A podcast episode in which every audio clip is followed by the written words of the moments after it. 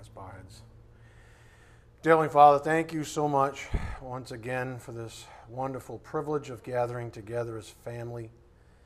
Thank you for always being real with us, Father, and never holding back, even though it may sting from time to time. We know without a shadow of a doubt that you love us. You love us in a way that we don't even love ourselves, even. We certainly can't love others. We're just so grateful for your grace, your mercy, and your love, of course. A love that was revealed when you sent your Son to die in our stead, to take on the burden and the penalty of sin. For that, we are most grateful and thankful. We do just ask for your blessings on this evening's message. May it be edifying for our souls. We ask this in Jesus Christ's precious name. By the power of the Spirit, we do pray. Amen. Again, God sees the heart, but the world sees the choices we make. Um, there's sort of two elements to this, obviously. Uh, we are coming off of two key series. There's just something about his name. We looked at Jesus Christ's good name specifically, a perfectly good name. Uh, and then also, a good name is to be more desired than great wealth. And that speaks to the experience of carrying a good name as a believer, uh, which obviously is not perfect. Um, and so he's been sort of weaving a common theme throughout our messages as of late. And I think the following is a good summary up here on the board of that theme. A good name is of great prominence in the Bible, starting with the Lord's, of course. We too have the opportunity to reveal his good name through us as vessels of mercy. Romans 9 23 to 24. Again, good name is of great prominence in the Bible. God obviously wants us to have a good name. Starts with the Lord's, of course. Uh, we too, though, have the opportunity to reveal His good name through us as vessels of mercy. Go to Romans 9:23. Romans 9:23. And so God has a plan um, for our name, even our individual name, and that's been part of this theme is that we're called as individuals. And as individuals, we are called even to walk uh, in a manner worthy of the Lord, which means or implies to have, excuse me, a good name. Romans 9:23, and he did so to make known the riches of his glory upon vessels of mercy, which he prepared beforehand for glory, even us whom he also called by name, remember, we are not called as a group. We are not called as a congregation. We're not even called to salvation uh, as a group of people. Even the Israelites uh, were not called as a group, they are called individually. Whom he also called by name, not from among Jews only, but also from among Gentiles, up here on the board. So, what we can glean from that to pad our lessons as of late is he also called. We are called as individuals by name. We are called as individuals by name. Revelation 3 5 and 2015 point to this as well. Go to Revelation 3 5. Revelation 3 5. We are called as individuals by name. And that's very specific because we humans, I think, we're really good at hiding in shadows or sort of just skirting by. Uh, you know, I mean, but we are nonetheless called as individuals by name. Revelation 3 5 He who overcomes will thus be clothed in white garments, and I will not erase his name from the book of life. That's an individual name. So you have, as a believer, your name will not be erased from the book of life. He who overcomes, uh, in other words, he who is saved, will thus be clothed in white garments, and will not erase, I will not erase his name from the book of life. And I will confess his name before my Father and before his angels.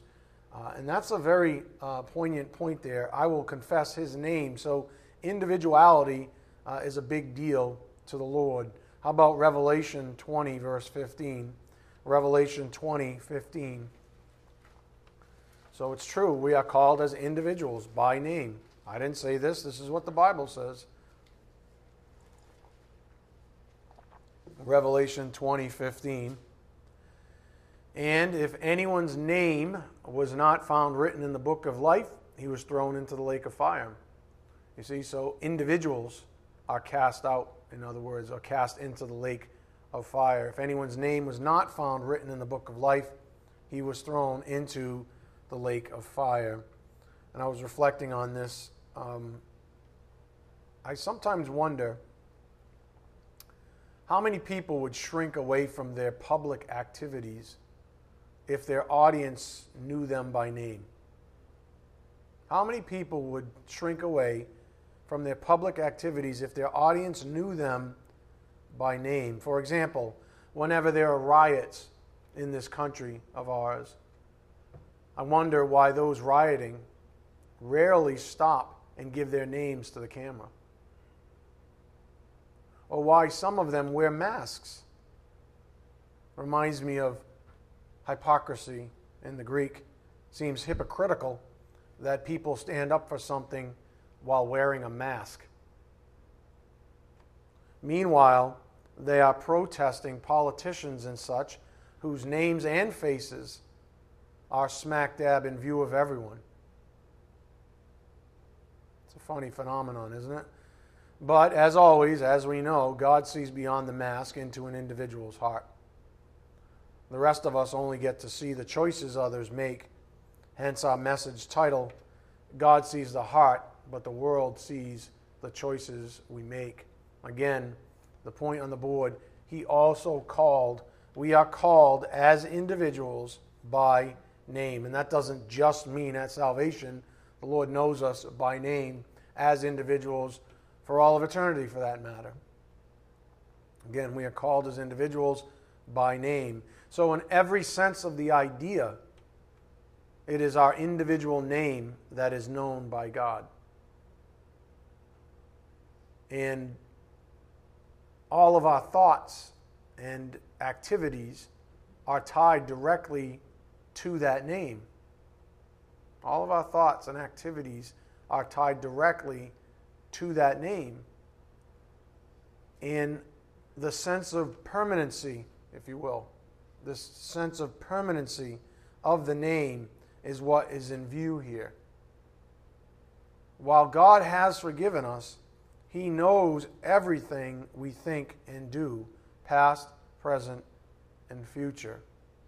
While God has forgiven us, He knows everything we think and do, past, present, and future. And I want to take a moment now, the next five minutes, maybe ten, to um, rid some of your souls of something that might be there that um, I think just might be.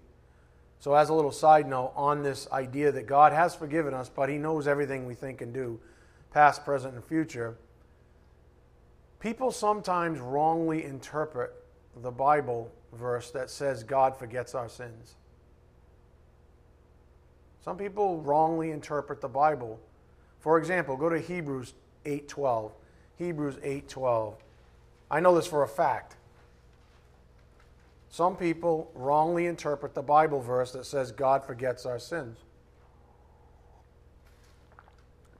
Hebrews 8, verse 12. For example, verse 12 For I will be merciful to their iniquities, and I will remember their sins no more. Okay. How about Psalm 103 12? So people read that and they say, oh, God must, what? Forget our sins? I will remember their sins no more? How about Psalm 103, verse 12?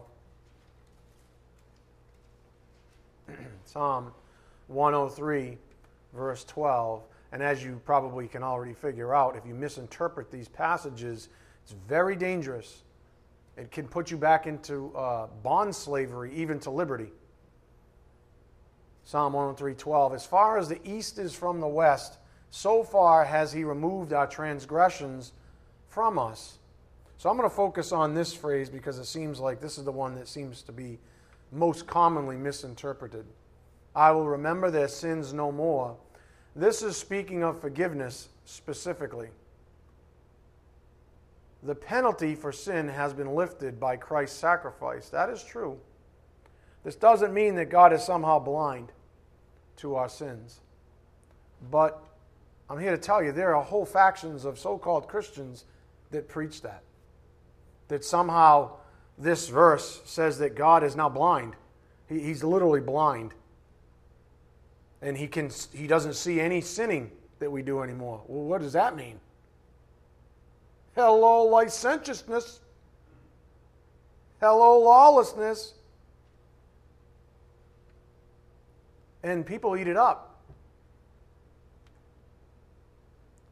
This is speaking of forgiveness specifically. The penalty for sin has been lifted by Christ's sacrifice. This doesn't mean that God is somehow blind to our sins.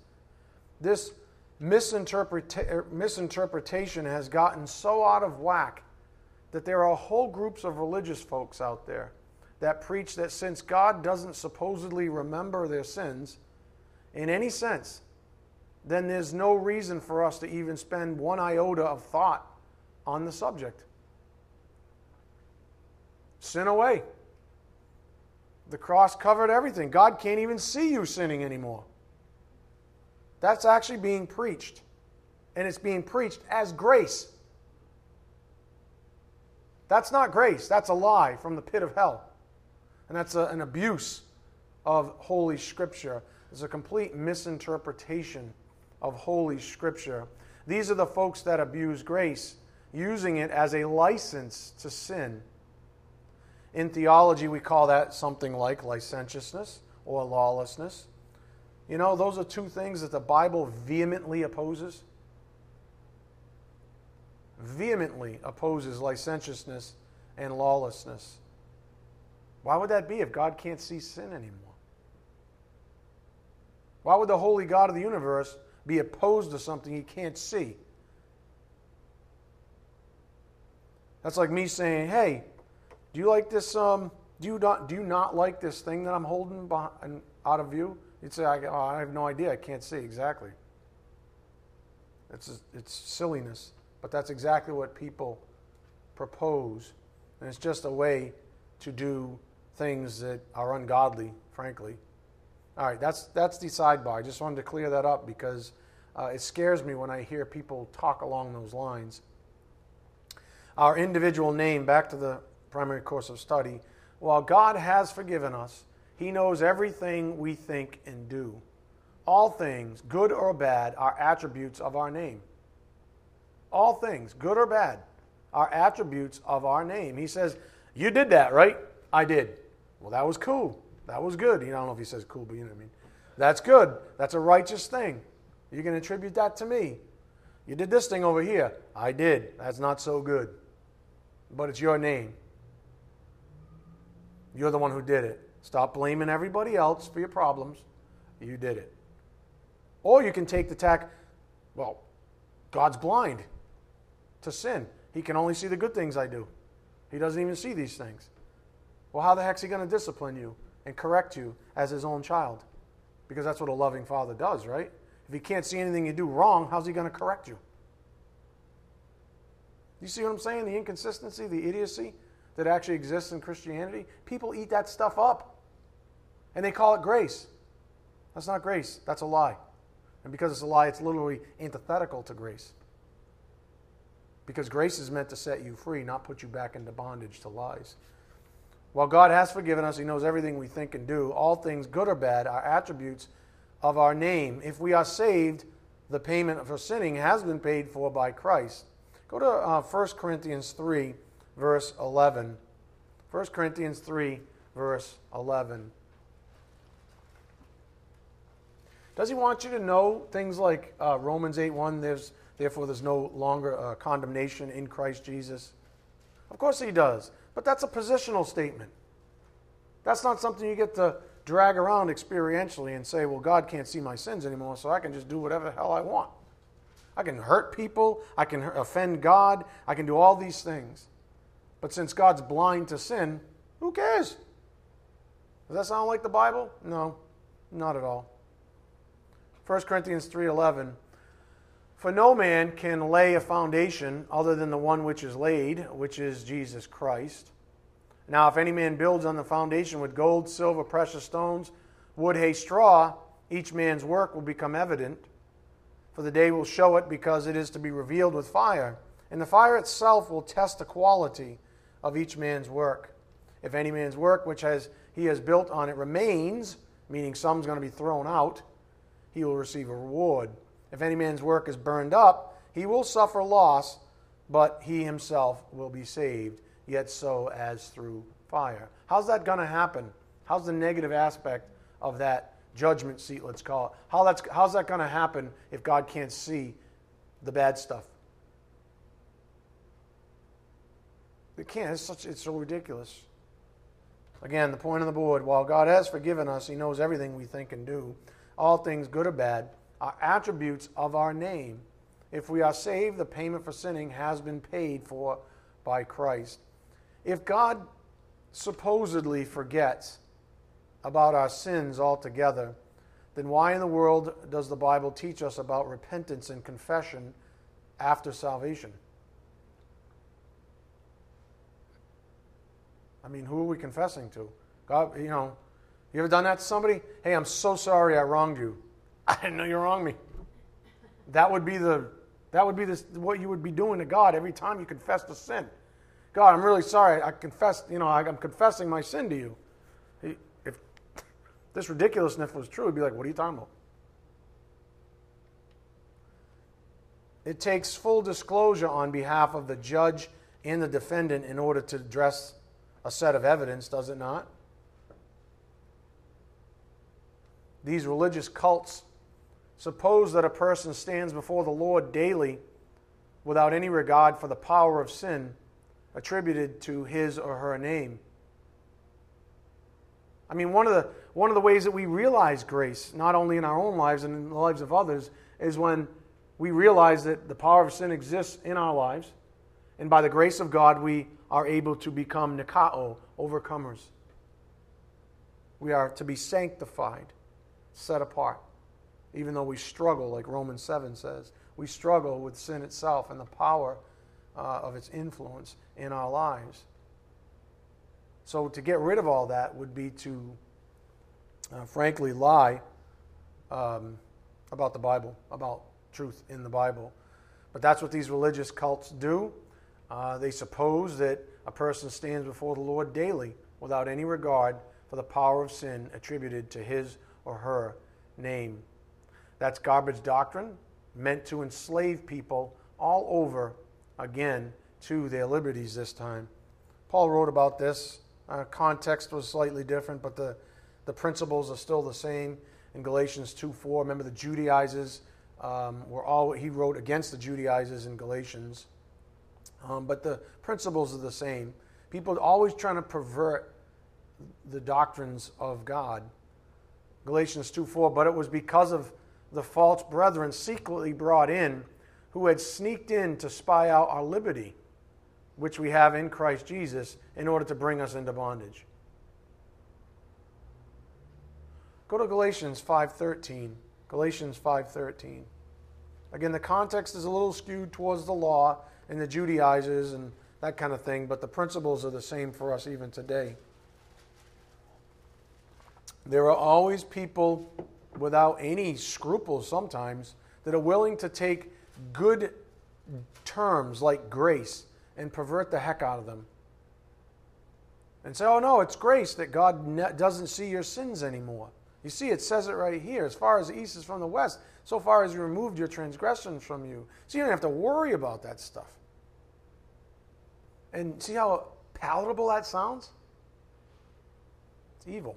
Galatians 5:13 For you were called to freedom, brethren, only do not turn your freedom into an opportunity for the flesh, but through love serve one another. Do not turn your freedom into an opportunity for the flesh.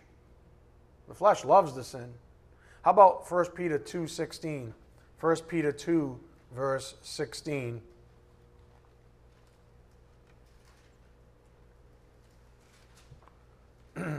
First Peter 2 16.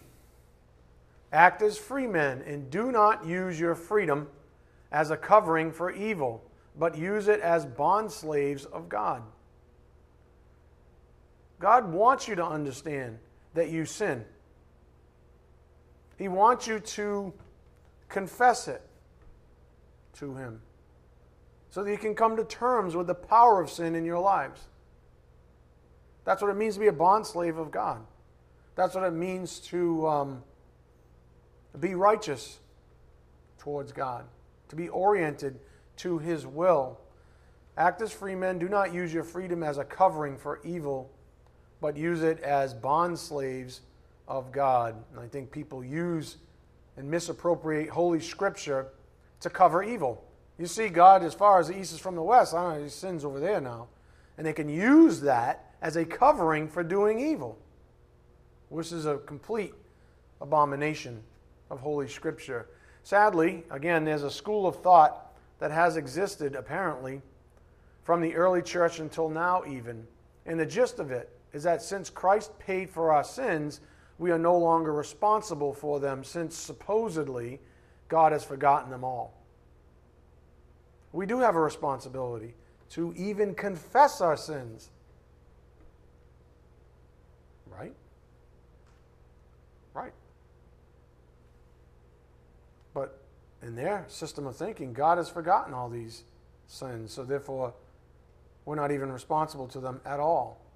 Which, I mean, why would you confess something you're not even responsible for? This is a perfect case of when a potentially good name is ruined by false doctrine. Go to Romans 5:20. Romans 5 verse 20.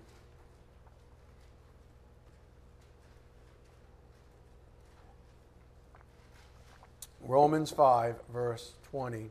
So this goes out to licentious folks, people that abuse grace, people that call things grace when it's really not.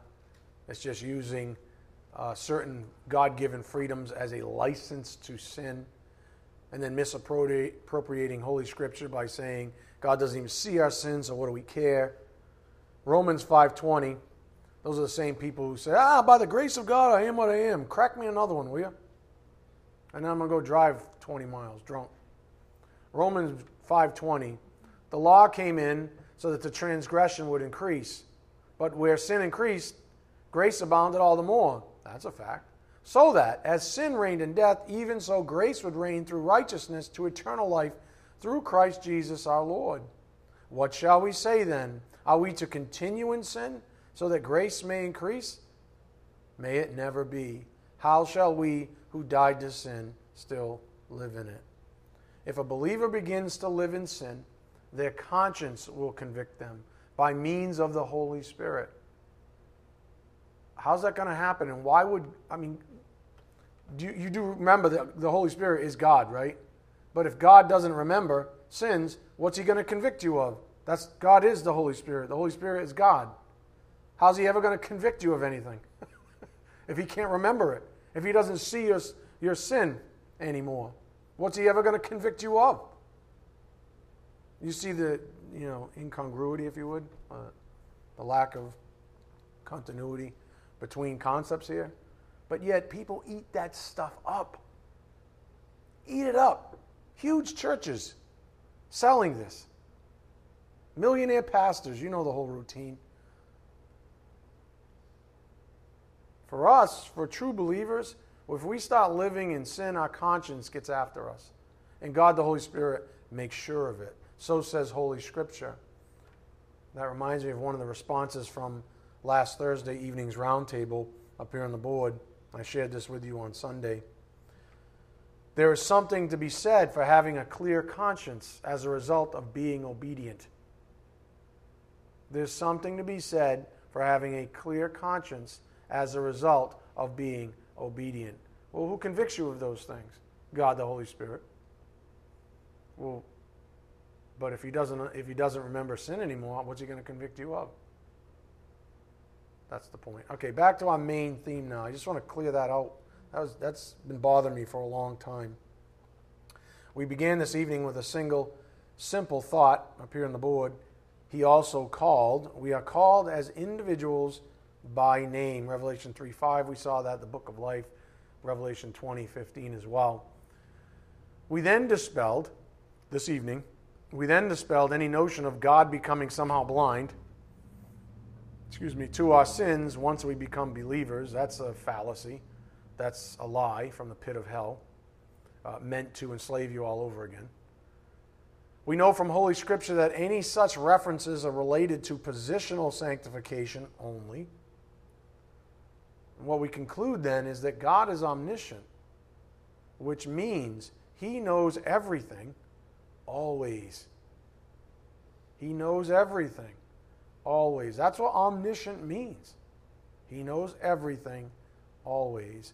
It's a bit of an insult to suggest that he can't remember something. he doesn't get Alzheimer's, you know? To say that God can't remember something that you can, who's, who's putting themselves in control here? You see the insidiousness of when you begin to pervert doctrine? When you begin to pervert what the Bible actually says?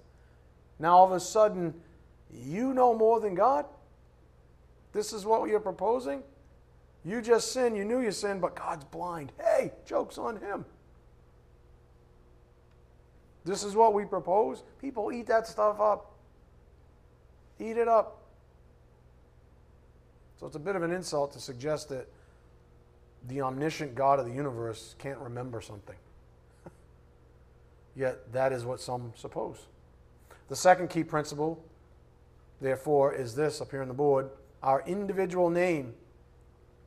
While God has forgiven us, He knows everything we think and do, all things, good or bad, are attributes of our name.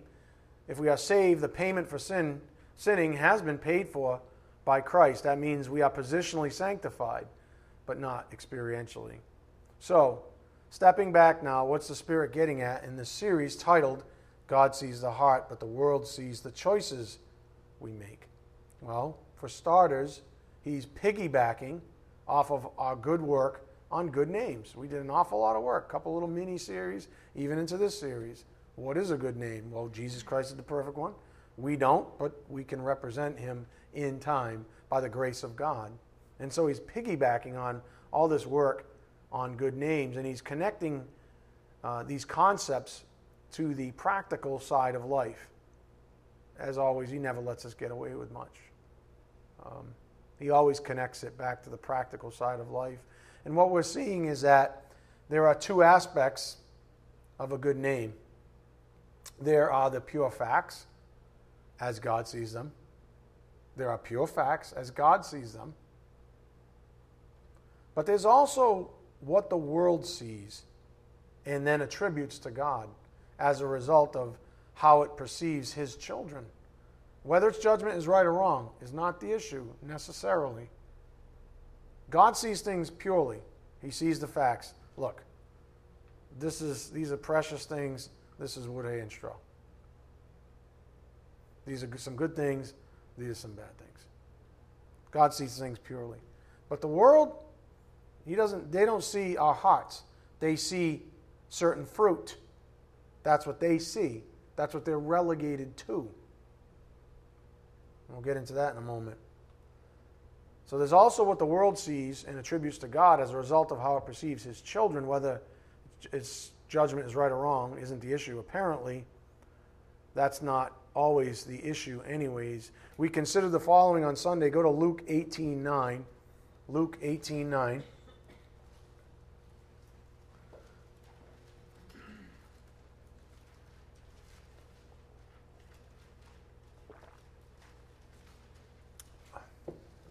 Luke 18, verse 9. So we saw this on Sunday. And he also told this parable to some people who trusted in themselves that they were righteous. In other words, they presumed they had a good name, and viewed others with contempt. Two men went up into the temple to pray, one Pharisee, the other a tax collector. The Pharisee stood and was praying this to himself God, I thank you that I am not like other people, swindlers, unjust, adulterers, or even like this tax collector. I fast twice a week. I pay tithes of all I get. But the tax collector, standing some distance away, was even unwilling to lift up his eyes to heaven. He presumed a bad name, obviously, but was beating his breast, saying, God, be merciful to me, the sinner. I guess if God didn't know what sin was or couldn't see, uh, anyways. I tell you, this man went to his house justified rather than the other. For everyone who exalts himself will be humbled, but he who humbles himself will be exalted. So this is from Sunday up here on the board. A good name is not established by world standards and then impressed upon the holy God of the universe. That is what the self righteous Pharisee supposed. If I do all these things that are acceptable in society, God, you have to accept these as righteous deeds. You have to. In other words, I'm going to put you on trial. I'm going to make you my puppet. Hmm. Rather, a good name is held in high esteem by its owner in their heart, where fruit is the evidence of its existence. The net net, a good name begins with humility. That's something, that's a theme throughout all of Jesus' parables, if you would. Jesus' ministry. Who did he, who did he, who was he attracted to? Who did he even want to spend his time with? Humble people. He despised. If you look at the, the spectrum of, you know, who he spent time with and who he really was repulsed by, it really had to do with humility versus arrogance. Humility is submissive to God's will, not double souled, as James would say in James 1 8, being a double minded, double souled person, unstable in all his ways. Now I need you to concentrate. This takes us back to those two aspects I just mentioned. God sees purely, for one, but the world sees what it can. God sees purely, the world sees what it can. We sometimes think that we are fooling the omniscient God when we create what I called on Sunday avatars to fool the world. Well, nobody's really going to know. As long as I go to Sunday service in my Sunday best, my neighbors to my right and my left are going to say, well, he's a good stand up Christian. Yay. And you're a phony.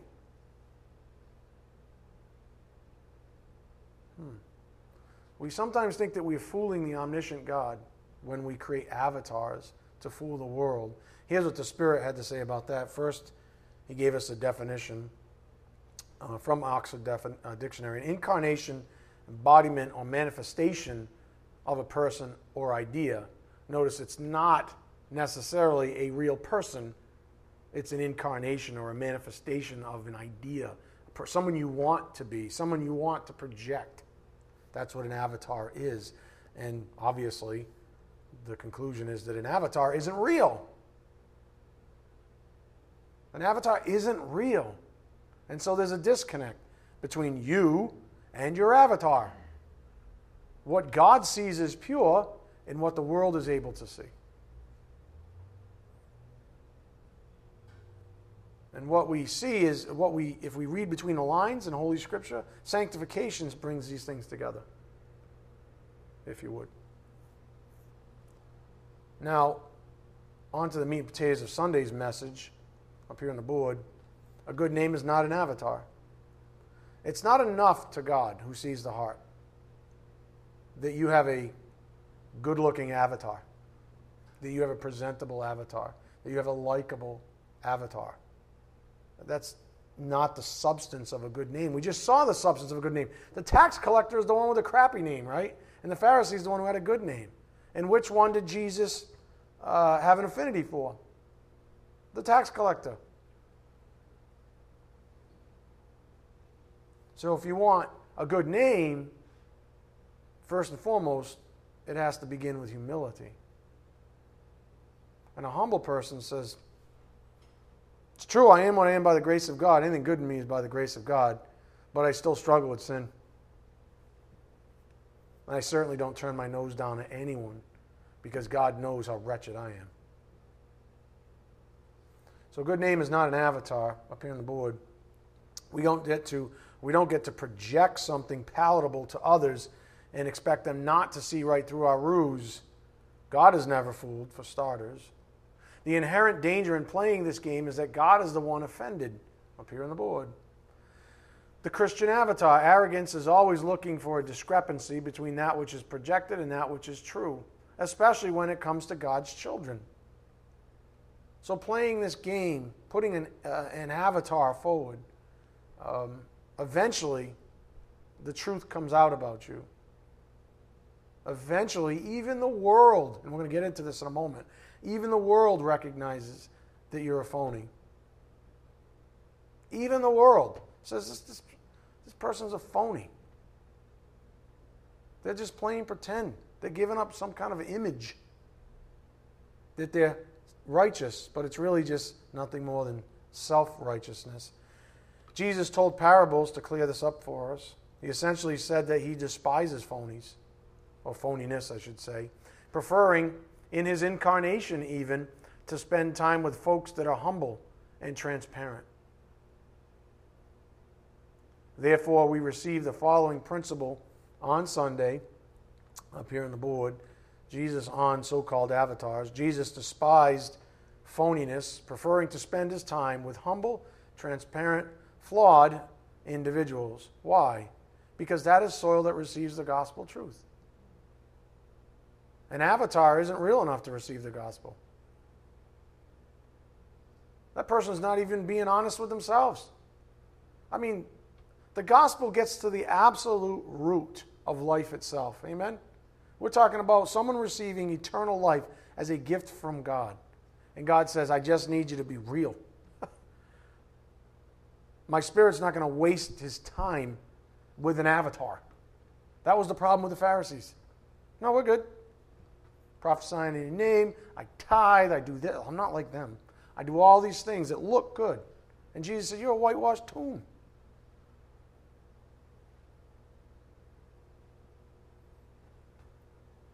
Said differently, you can't evangelize a fake person because that person doesn't exist. That was Jesus' frustration with the religious folks. You guys are fakes. He said, You're hypocrites. Woe to you, hypocrites. He said it over and over. Woe to you. Use ones that are wearing masks. That's what an avatar is, is it not? It's a mask. It's not who you are, it's what you want people to see. It's all painted. Sometimes there's a smile. And, you know, if you're one of the cranky people, sometimes it's always this way. Woe is the woe is me mask, right? Different strokes, but it's not real. It's whatever conjures a reaction from other weak people. But nonetheless, you can't evangelize a fake person because that person doesn't exist. Stated differently, we evangelize real people, not their avatars. The fundamental issue is that most people want to project what they want others to see, not what they actually are. And this is heartbreaking. For anybody that thinks like Christ or even remotely like Christ, this point is heartbreaking. Absolutely heartbreaking. Most people want to project what they want others to see, not what they actually are. And they wonder why this is true and why they always end up in, I don't know, awful relationships, maybe. It's because only the flesh can love an avatar. Oh, fle- look, you give the flesh an avatar, it'll take you out for a night on the town, swirl you around, buy you dinner, because it loves phoniness, it loves self righteousness, it loves masks. The flesh loves an economy where the currency is image and a little something called creature credit. The flesh loves that economy. It thrives in that economy. Image is everything. Creature credit. It's all it knows. It's offended by the grace of God. It'll try to pervert the grace of God, like we talked about earlier. The flesh loves that kind of an economy. It loves it because the world loves its own. John 15, 19. An avatar is exactly what the flesh desires because it can't face the fact that it is itself wretched, nor does it want others to see such things. You see, it's an economy, it's an agreed upon economy. If I give you a dollar bill, nowadays the dollar is really just paper. You're accepting on faith that that is worth one dollar, right? That there's value there. If you didn't have faith in it, you wouldn't accept it. That's why some people are buying out of the U.S. currency and into other foreign currency or gold, something that is globally accepted. But I digress. You get the point. The Bible tells we believers something diametrically opposed to all of that up here on the board. It says, Be honest with yourself. That's what the Bible says. Be honest with yourself. And if you can't be honest with yourself, then you're obviously not going to be honest with others. So back up. If you spent your whole life showing others an avatar, something that's not even you, back up. Say, wait a minute, what am I doing here? No wonder why people, no wonder why I have the world's crappiest relationships. It's because I never give anybody me. I always give them some image that I want them to think is me. And then when I get tired and I can't uphold the image anymore, they see the real me. They say, You're a liar. I'm out of here. What do you expect? Whose fault is that? It's your fault for not being honest from the get go. And I would argue that most people ought to stop before they even go venture off and engage with other people. Spend some real time with Jesus Christ, who loves you, who won't judge you, and realize that um, it's okay to be who you are, that it's good, that you've been wonderfully made, that God didn't mess up, and to hell with people who don't accept you for who you are, warts and all. Being honest with ourselves. Time and again, Jesus told parables about humility and transparency with those who desire to love us, especially, starting with God, of course. Luke 18, 9 to 14, Matthew 21, 28 to 32. I was thinking about this uh, this morning, even.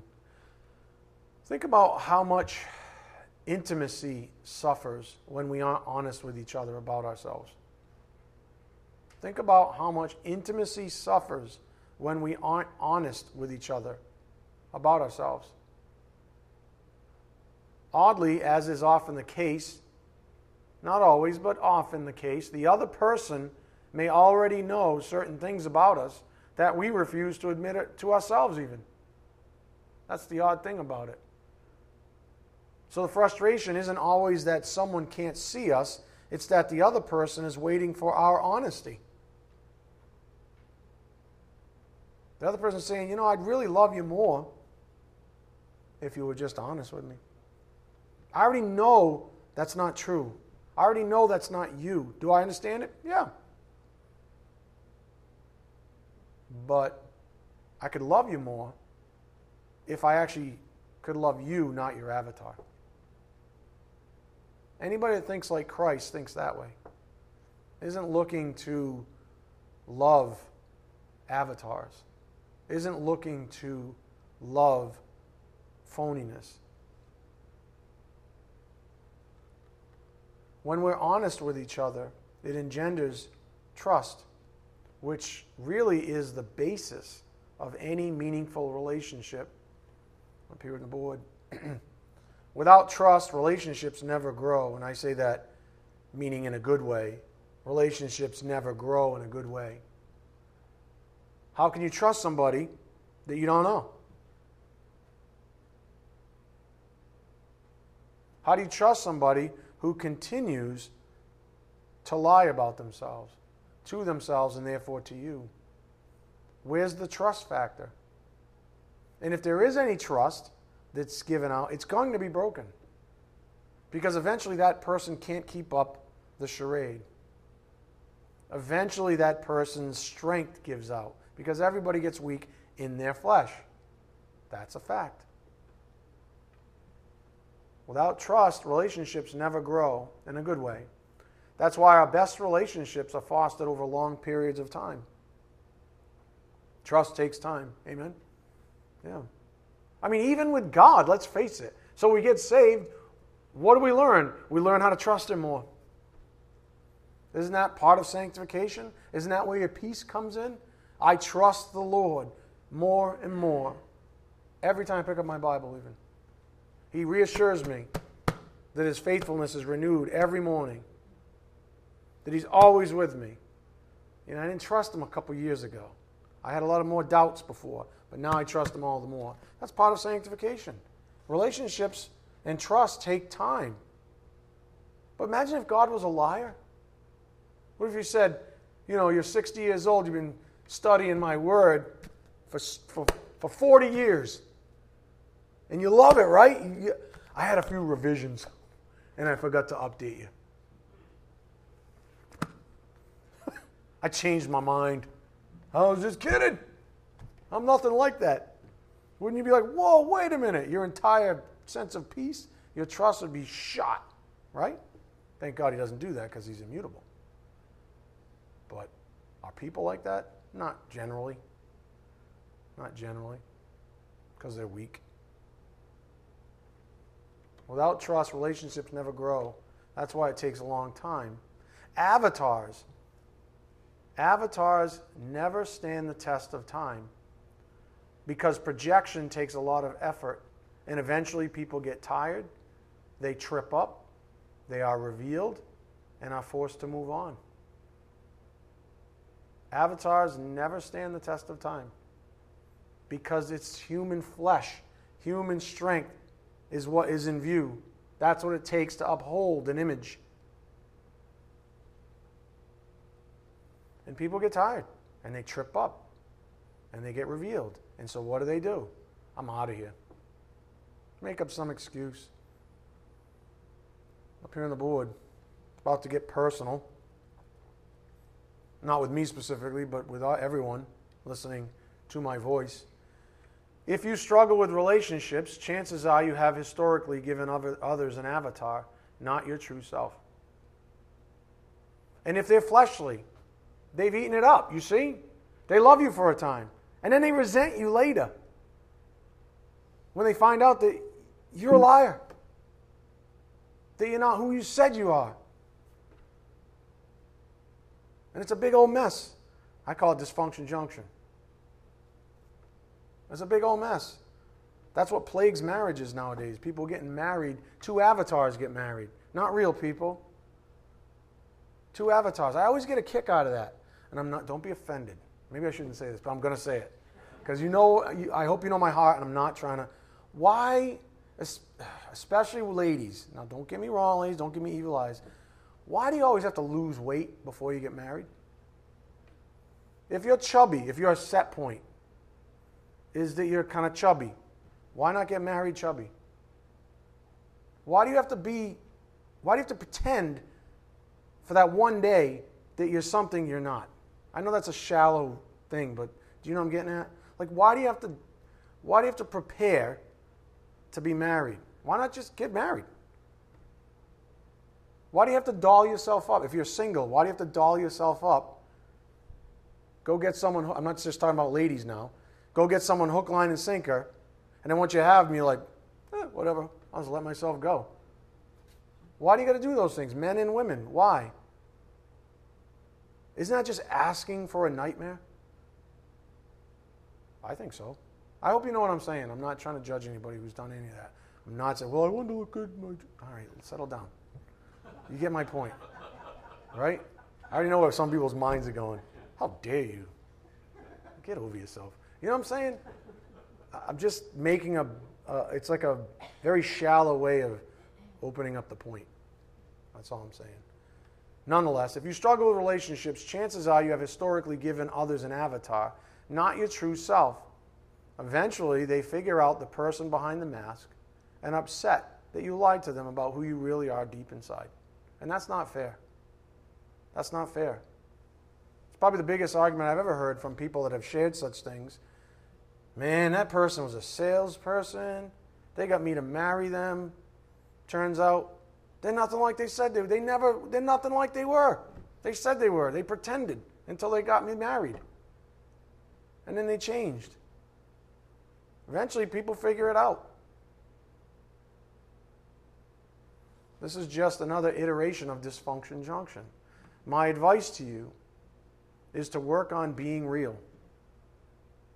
Be yourself and stop being a slave to the world's opinion of you. Remember that Jesus chose you personally by name. Did we not just see that in the book of Revelation? Jesus Christ, the Creator, chose you by name personally. And you're His bride. And He doesn't care if you're chubby. Matter of fact, He made you chubby. He doesn't care if you're dumb. He doesn't care if you're ugly. He doesn't care if you're whatever it is that you think isn't enough. He doesn't even he didn't even care that you were a sinner.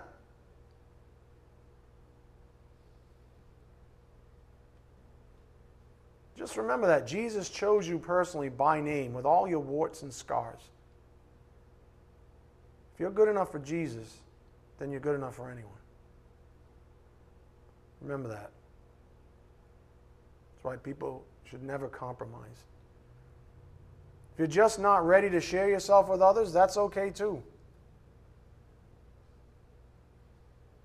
If you're, if you're just not ready, that's okay. Take the time to focus on Christ solely. But no more avatars. That's what the Spirit's saying. No more avatars. Not every request for intimacy requires a response. If you don't yet have the courage to share the truth, then don't make something more palatable up that is fake. You're better off projecting nothing than something untrue, especially when it comes to your own good name. If you really feel the need to share, then do as some of the most respected people in our lives do share the ugly truth about yourself. I eat my own boogers. That's not true about me. I'm just saying.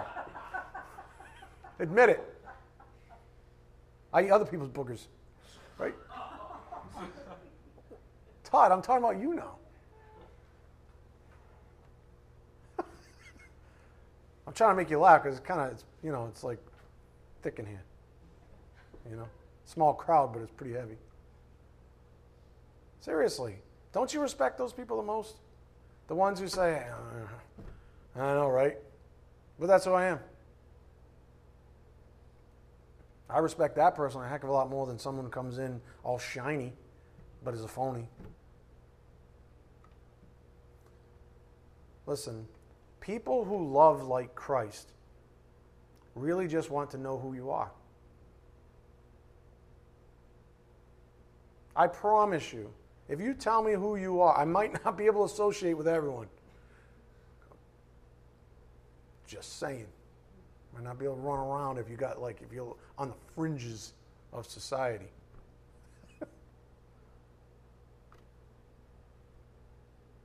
but I love you.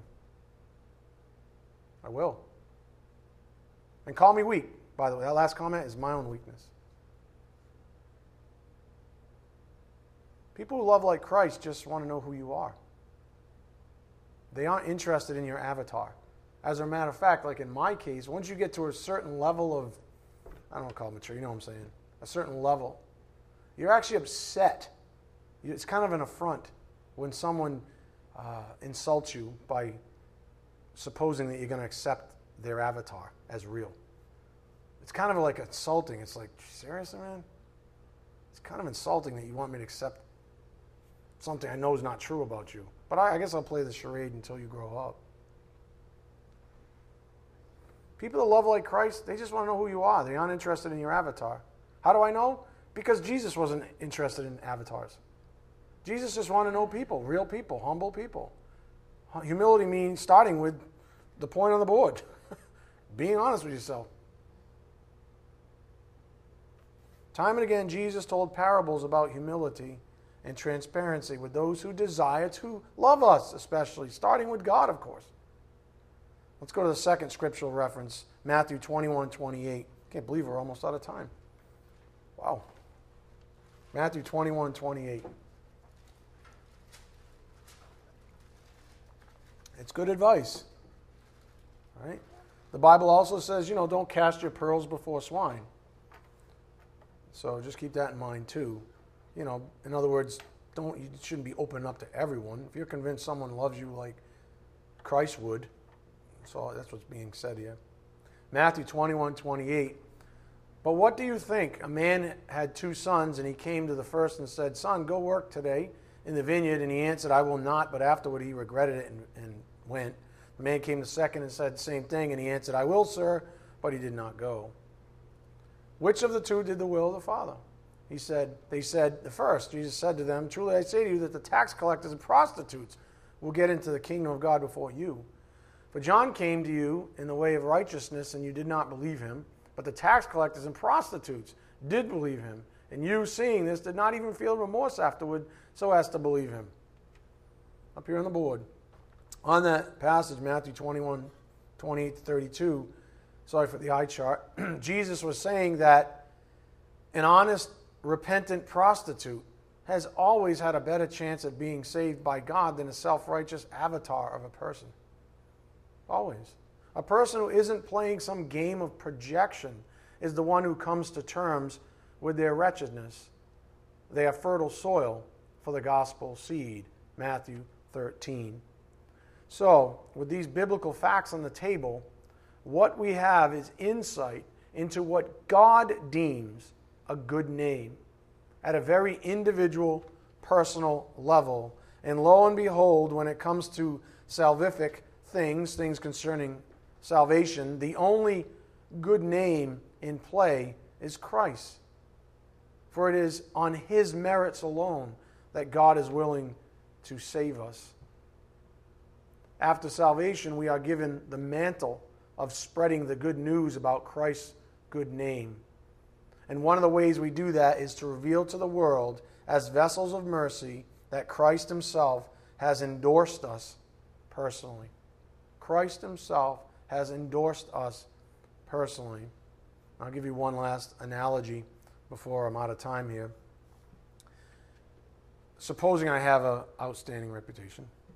If I use my outstanding reputation to recommend you for a position, say in industry, or even in ministry, and you turn out to be a horror story, does my good name suffer? Indeed, it does. Just saying, you get baptized, so just do a good job. do you know what I'm saying? Like, it's, it's my name on the line, too. If I endorse you, it's my name on the line. That's the whole idea. That's why we don't just endorse anyone. So that's why I'm cautious with whom I recommend because it's my good name on the line. The same goes for Christianity proper. Up here on the board, a believer's good name. The word states that a good name isn't something we earn by cultivating an avatar. A good name is something real, like its owner. For example, the Pharisees were dishonest about themselves, preferring to project something righteous than accept righteousness in Christ. I think this is where I'll end. Let me read it again. A believer's good name. The word states that a good name isn't something we earn by cultivating an avatar. A good name is something real, like its owner. For example, the Pharisees were dishonest about themselves, preferring to project something righteous than accept righteousness in Christ. Next time, we're going to talk a lot more about self righteousness and how it's um, infused with the flesh, etc. So let's bow our heads uh, and pray. Dear Heavenly Father, thank you so much for this evening's message. Thank you for always guiding us, and thank you for giving us your Spirit to guide us, to convict us of right and wrong, of, of even spiritual morality, Father.